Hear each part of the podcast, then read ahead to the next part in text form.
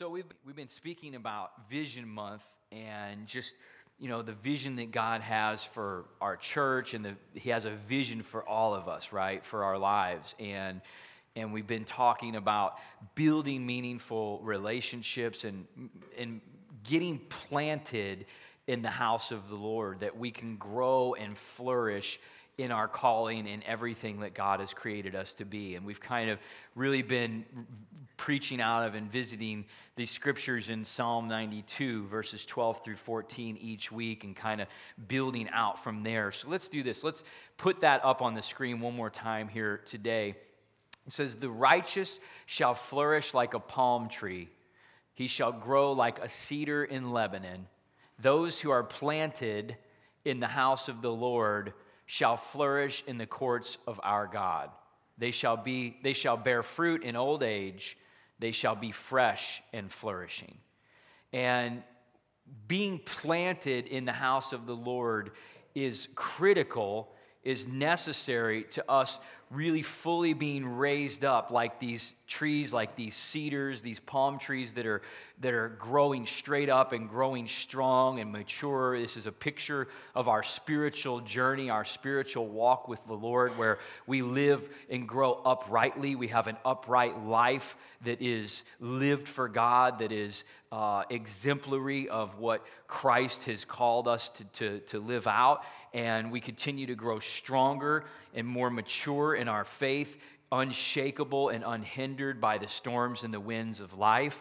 But ultimately, it's what's happening beneath the surface, the unseen, that is, this, is significant and key to us growing and being raised up in everything that we're called to do. It's the root system, it's getting planted and building strong roots in the house of the Lord, in our relationship with God, which also re- involves our relationship with one another, our, our uh, brothers and sisters in Christ, and our connectedness and our growing together. We are created for that. We all need that. It was interesting. We were doing some work around the house yesterday, and we were clearing out a bunch of brush.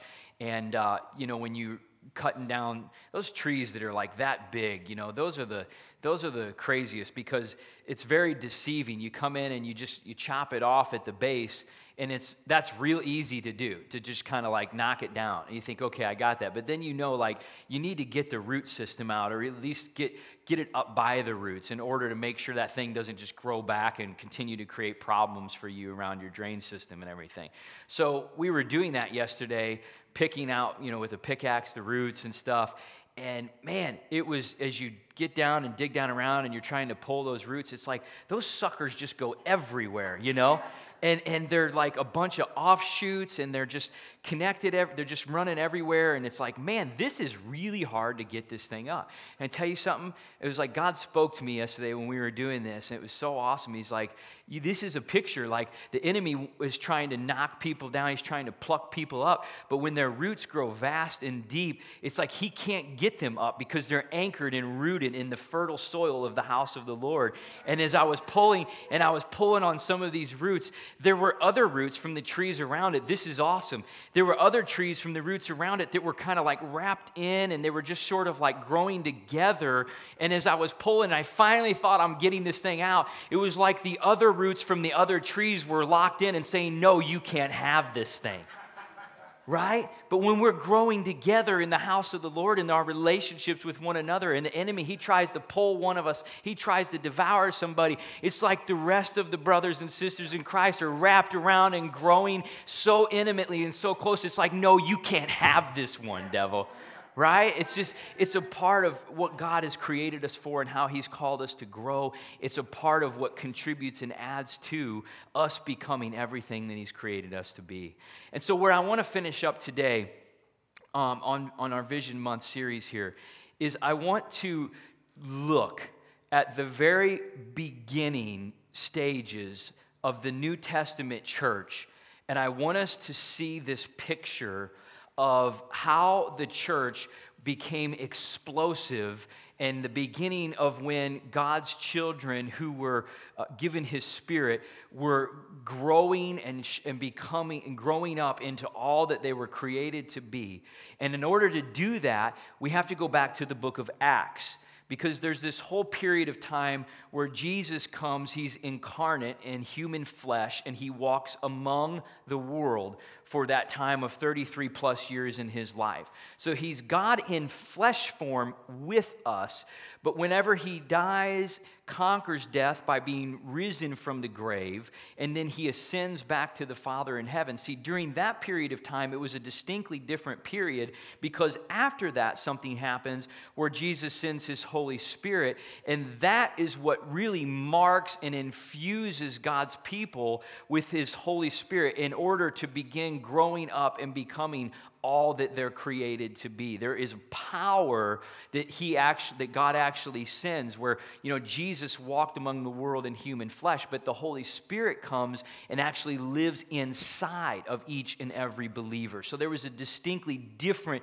period that began to happen after that. And so when we look at the book of Acts, Acts is written by Luke, okay? Luke also wrote the Gospel of Luke and he wrote the book of Acts. Now, the things that happen in the book of Acts take place. This is the these are the, uh, the closest events that begin to happen after Jesus completes his work on the cross. So, if you're looking at chronological time, Acts and the things that happen are the, is basically what picks up right after the Gospels and right after Jesus' time here on earth and it's referred to as the book of Acts or the Acts of the Apostles a lot of times, but really more appropriately, it's the Acts of the Holy Spirit through the apostles and through all of those who came to the saving knowledge of Jesus Christ. Um, Luke was one of Paul's good friends. He traveled with Paul during a lot of his journeys. He was also a physician. He was known as a historian. He was a researcher. So he gave great, accurate accounts of a lot of the things that happened through his writings. Um, historians, when they read Luke's writings, talk about the accuracy and just the way that it's laid out. So that's a little bit about that. So we're going to get into the book of Acts in chapter 2. So open your Bibles if you have those. And we're going to start. I'm going to tell you what I'm going to do here.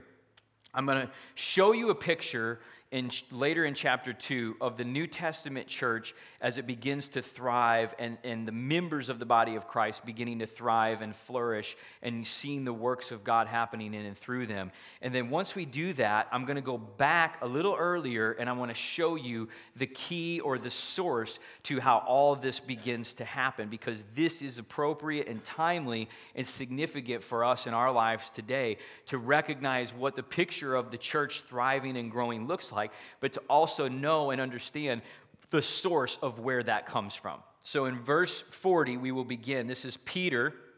We'll see that uh, Peter is preaching and speaking to the people who are gathered together. Um, and, and, and he's talking to them in verse 40. I'm just going to dive in. He says, And with many other words, he testified and exhorted them, saying, Be saved from this perverse generation. Then those who gladly received his word were baptized, and that day about 3,000 souls were added to them. How would you, can you imagine a, a one day growth of 3,000 people in the church? Like, think of if this church just grew by 3,000 people. It's like, oh, that's, yeah. Listen, that's not so different than what actually happened right here because there were only a few hundred that were actually gathered together, uh, over a hundred that were gathered together that be, where this whole movement started to happen after Jesus was gone.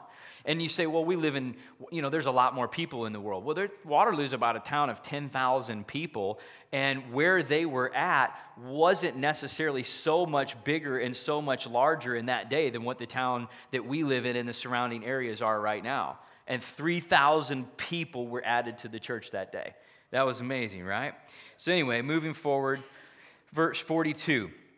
And they continued steadfastly in the apostles' doctrine and fellowship, in the breaking of bread, and in prayers. Then fear came upon every soul, and many wonders and signs were done through the apostles. Now, all who believed were together and had all things in common sold possessions and goods, and divided them among all as anyone had need.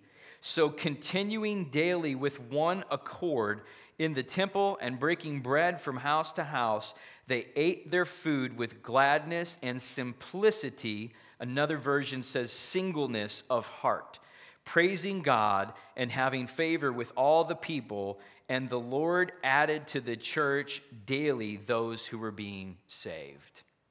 Wow.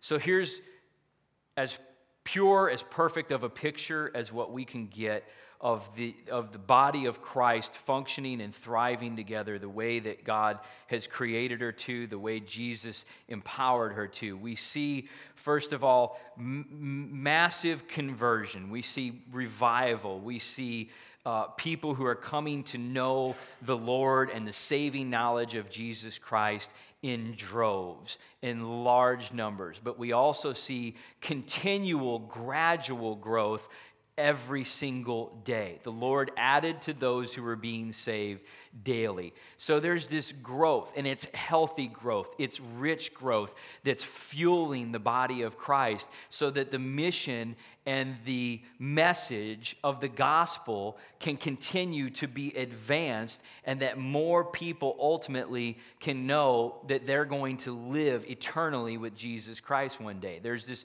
movement of growth that's happening.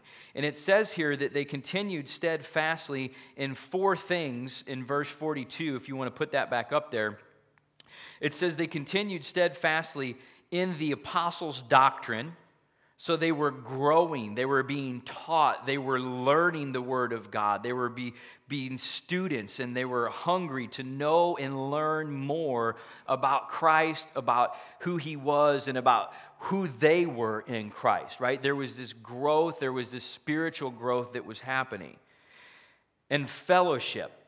Look, they were building community godly community together. They were, they were hanging out, they were doing life together. You know, sometimes they were studying and, and learning the Word of God and, and being taught, and other times they were just hanging out, right, and doing life. They were eating and having food and meals. They were celebrating things as their kids got older together, like they were fellowshipping and doing life together. All these things are traits or characteristics that are marking this growth and this movement of what the church is, what the church is emerging into. It says next, it says, in the breaking of bread. Now, I used to think that that was another way of looking at fellowship, and, and it is, but there's more to it than that. Because in the early first few centuries, most of the New Testament church leaders, after the apostles, in a lot of their writings, continue to refer to breaking of bread from house to house as actually having communion together. So this is really important because it, it was they were having meals and they were sitting down and they were, you know, fellowshipping, but they were also doing it in a way where they were coming together in intimacy with the Lord with one another, not only privately. They were doing that individually, but they were also having the breaking of bread, which is communion, where they would celebrate what Christ had done and then the hope of his return, which is in the act of communion, obviously what we do. And so they're breaking bread and drinking of the cup. And there was that represents a time of intimacy and gathering. It's a form of worship and declaring the good things of God together. So think about that. Like when when we hang out and when we build relationships together, that there's a part of that that's doing life together, but there's a part of that that's all of us growing in our intimacy, declaring the good things of God, celebrating the works that God has done. You realize that that's a part of what infused infuses the relational activity of those who are connected together and growing in the body of Christ. So, very simply thinking about this, when you're at dinner or when you're hanging out and you're just talking about what, what's God doing in your life right now? You know, that's a very important thing. Like when Katie and I hang out with people and we're just doing things, like that's a question we ask a lot. Like, what's God doing in your life right now? Like, what's He speaking to you? What do you feel like God is, you know, what are you believing for in this time in your life? Because those are the kinds of conversations where it builds that intimacy together, not just in relationship with one another, but also that the Lord is there and He's present and that that's a part of what's bonding and fusing these relationships relationships together.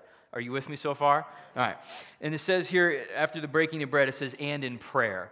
And, you know, we pray diligently. The Bible says that we, you know, just can, do not cease in our prayer. It means that we're always in a mode of prayer, but there's something powerful about coming together and praying corporately or in groups, much like we just experienced this morning. You know, I think the Holy Spirit was certainly leading and speaking to JJ and guiding that whole thing because he said, let's pray for one another in these small groups that we were in. And that's exactly what the kind of thing that was happening on a regular basis, on a routine basis in the lives of the people that were a part of this early church, right?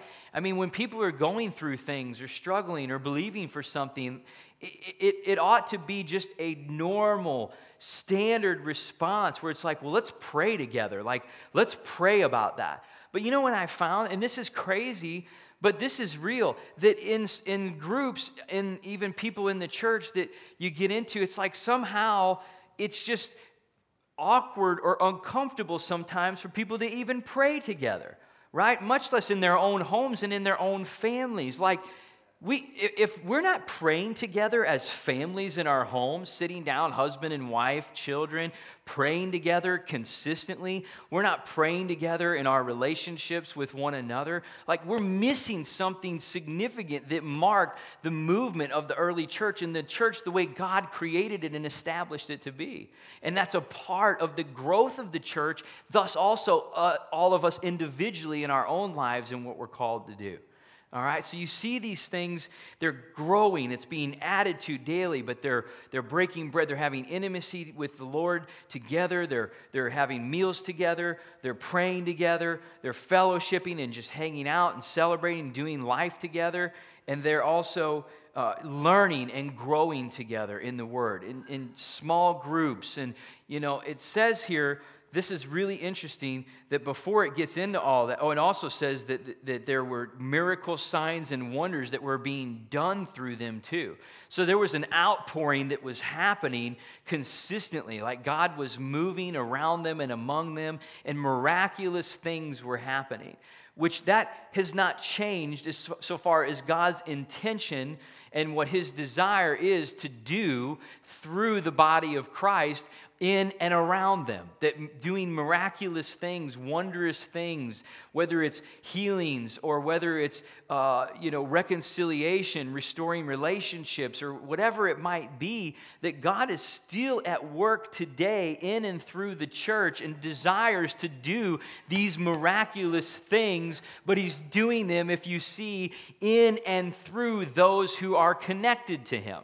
That's the way that he works. That's the way that he moves. Now, he's sovereign and he can do anything and any time with what, however he chooses to do, and his wisdom surpasses our understanding in a, a vast measure. But we can definitely draw from the scriptures that God works in and through the body of Christ most prevalently in the world in the way that he performs his miraculous works. He does that through believers who are connected together. Are you with me? So listen to this. It says here, they continued steadfastly in these things. Now that those that verse caught my attention uh, because you see that they're doing these things, but they're not doing them in like a haphazard manner. They're not doing them in a way where it's just kind of like, oh, yeah, we'll do that if we get to that. Or yeah, if that happens to pop up, that'll be a good thing. It's it's something that they're doing to continue steadfastly in something means to do something with great aggression. It means to have a persisting power or a persevering power and strength in doing something in the face of adversity or opposition.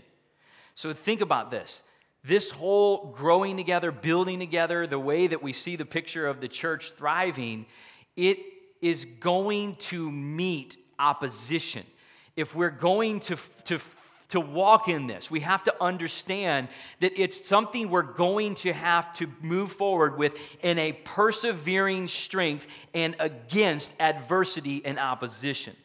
How many times have you decided to move forward with God? It's a new time. It's a new day. You're going to you're going to no more turning back. I'm going to move forward. I'm going to build relationships. I'm going to join that small group. I'm going to, you know, uh, start reading my Bible more, whatever it might be. How many times have you attempted to do that or step into that, and all of a sudden something happens that begins to try to throw that thing off course or derail it and interrupt the situation before you get to a point where that becomes a pattern in your life and it's happening consistently? Has anybody but me ever experienced that, right? Listen, we ought not to be surprised by this. Like it's right here. We, they had to continue steadfastly in these things. They had to have a persevering strength and power in which they move forward in order for those things to continue happening. And it's because they continue to happen with consistency day in and day out that the movement continued to be fueled and grow. But we have to do this in the face of opposition. We can't be hindered. We can't be swayed. We can't say, I'm going to start out and do this, and then one little thing happens that interrupts our schedule or interrupts us being able to go, and then we back out, and then we don't re engage in that again. You see, the enemy is at work in that. Now, there's circumstances and things that happen in our lives that just kind of throw us off. I get that. But listen, the Bible says, Peter refers to, he says, You have an adversary, the devil, who lurks about like a roaring lion, seeking whom he may devour. Devour is, is the full destruction of everything God wants to do in and through his people.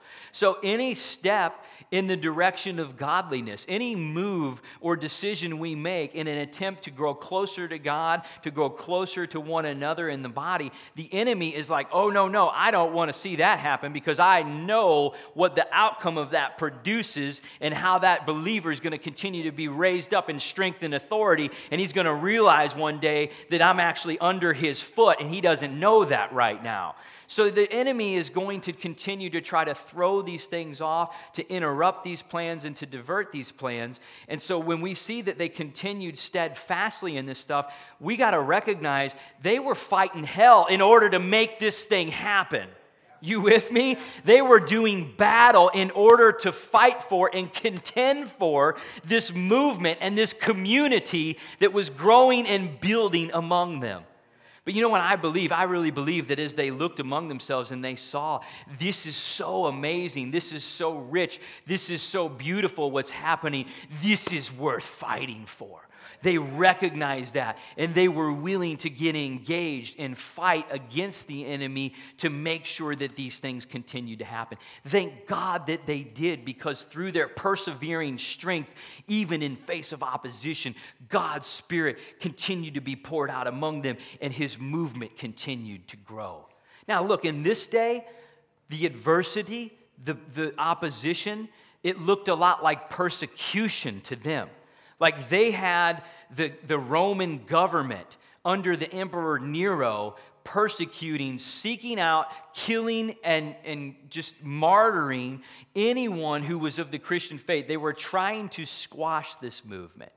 That's the opposition that they faced. That's what they had to continue steadfastly against in order to fight for what was happening in them. So much so that it got to the point, guys, where they couldn't even go and worship in the synagogues together anymore because the threat was too great. If they gathered in groups and there was this powerful move happening and they were in the public eye, the Roman authorities would come and they would kill them, they would squash it. So that's what ultimately ultimately the reason for them beginning to meet in homes and groups and small thing and just meeting house to house. That's what actually happened. They said, fine, if you're going to try to catch us in the public square in the synagogue and kill us, then we're just going to go meet in homes where you can't find us. We're just going to continue steadfastly in this fellowship, in this breaking of bread together, in this growing in the doctrine together. It, it, was like no matter what they had to do, they would find a way to make sure it persisted. Is that the posture that we're living right now in our own lives for the things of God and for the things that He's calling us to? Is it truly something that we can say, I am continuing steadfastly in my life to ensure that these growth, these things are happening, and that even though there's opposition, it's not going to thwart the growth, the raising up, and the purpose that God has for me and for my family in my life? because that's the way that they looked at it. For us today, it certainly isn't persecution like this. We're not being hunted down. I, I don't know about you, but I never once this morning had any concern that there were going to be soldiers showing up at the door to drag all of us out of here and behead every one of us and kill us. Never once crossed my mind. You know what we face? Cares of the world, busyness of life. Those are the things right now that we need to recognize. It's a subtle enemy, but it's a powerful one we must recognize, just as they were facing persecution in the early days of the church from the Roman authorities, right now, today, the subtle cares of the world, the, the busyness of life, it is just as interruptive, it is just as distracting and deterring to these things continuing to happen in the church and in our lives as that persecution was some 2,000 years ago. We have to fight that enemy steadfastly with strength. Now, here's what's beautiful about all of this. We look at these things that they're doing, we see these things unfolding and happening. But listen, I want to announce to you today that it wasn't by any means of their own strength or by any effort of their own man, their physical man, or their willpower, that they were able to persist and, and continue steadfastly in these things.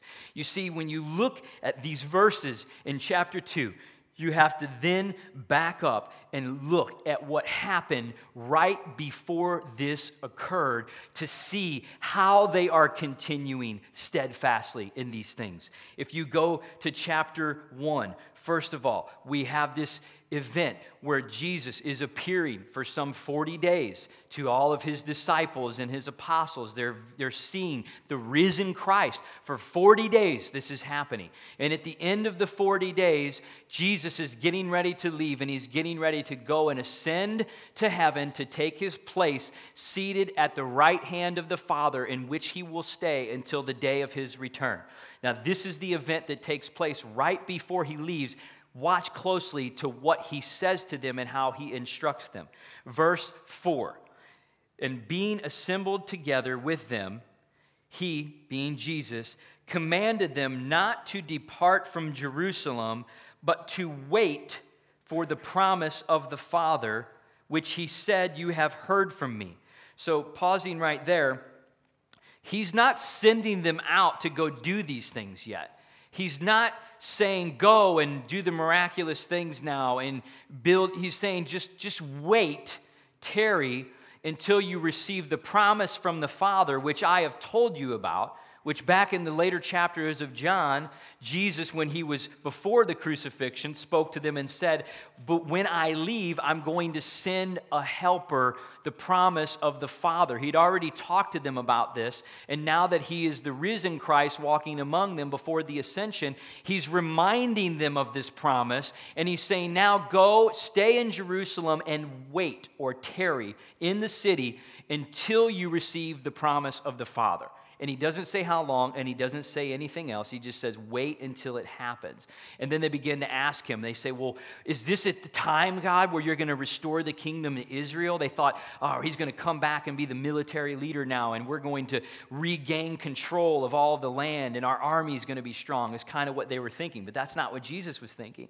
He was saying, I am going to go and become your high priest now. I'm going to sit down at the right hand of the Father, and the promise that I'm going to send, listen to this in verse see let's verse 6 it says therefore when they had come together they asked him saying lord will you at this time restore the kingdom to israel but he said to them it's not for you to know times or seasons which the father has put in his own authority but you shall receive power power when the holy spirit has come upon you and you shall be witnesses to me in Jerusalem, Judea, Samaria, and to the ends of the earth. You see, the key to all of this was that the promise of the Father, the Holy Spirit, that came and came with power was poured out to them. And that was the empowering strength that they received that enabled them to continue steadfastly in all of these things. I don't know about you, but I rejoice at that knowledge, at that truth, at that revelation, that I am not expected as a mere man to continue steadfastly in the face of a devil, in all of these things that God may fulfill the work in my life. I am empowered from something on high that is in me, that permits and, and, and helps me to be able to walk these things out the way that God is calling us to. See, the growth in the church, it was the growth that was empowered and fueled by the very Spirit of God that was in them. That's why he said, Go and wait for this to happen. So when you jump down to chapter 2, verse 1, here is where it takes place. Now, this is about a week later after Jesus ascends. So they go and they're tarrying and they're waiting in the city of Jerusalem. After about a week of this, it happens. Verse 1 The day of Pentecost had fully come. They were all with one accord in one place. And suddenly there came a sound from heaven as of a rushing mighty wind, and it filled the whole house where they were sitting. There's that wind again. Then there appeared to them divided tongues of fire, and one sat upon each of them, and they were all filled with the Holy Spirit, began to speak with other tongues as the Spirit gave them utterance.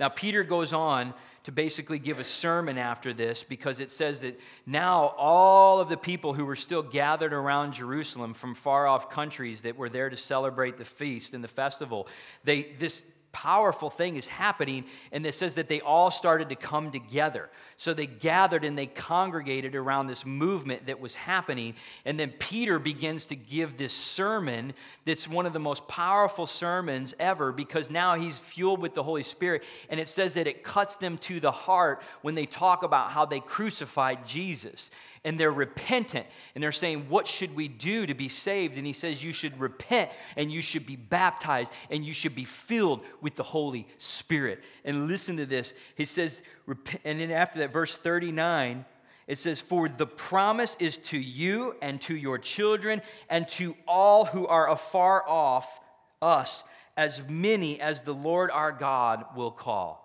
You see, the promise of the Father that Jesus talked about, that power from on high, was a promise that was given to these people, to their children, and all who would come to know Jesus after that for as many years as would take place until Christ would return.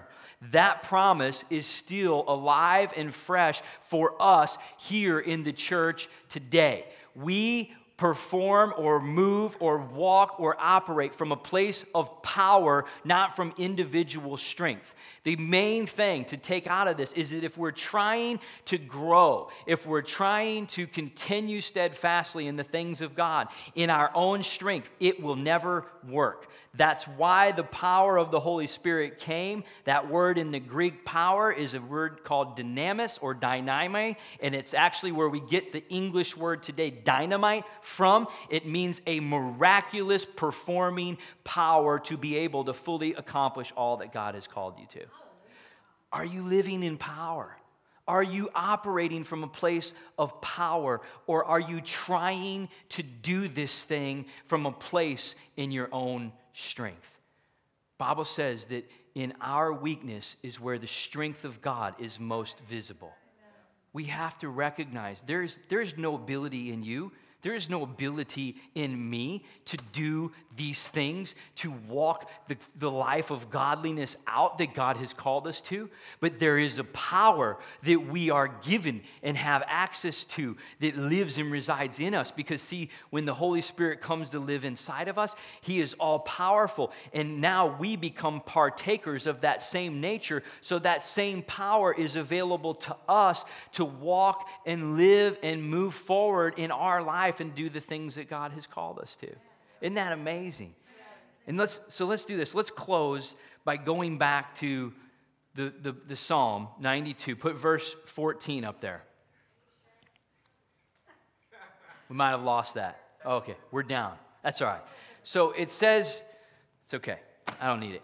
So it says in, in Psalm 92 as they're growing and they're flourishing, it says as they continue to age that they will be uh, fresh and that they will grow.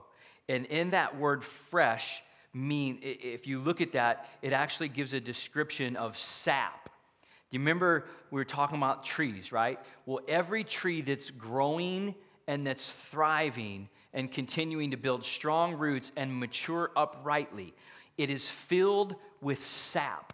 There is sap flowing through the tree that's carrying all of the nutrients, all of the minerals, everything that's being extracted out of the soil is being delivered to all of the parts of the tree, to the littlest branches, to the buds, to everything. If there's sap flowing, then that tree is vital and healthy in those places. If you pull the sap out of the tree, you remove the very life source that's flowing in it in order to bring health and vitality to every part of it. This is the Holy Spirit at work in us.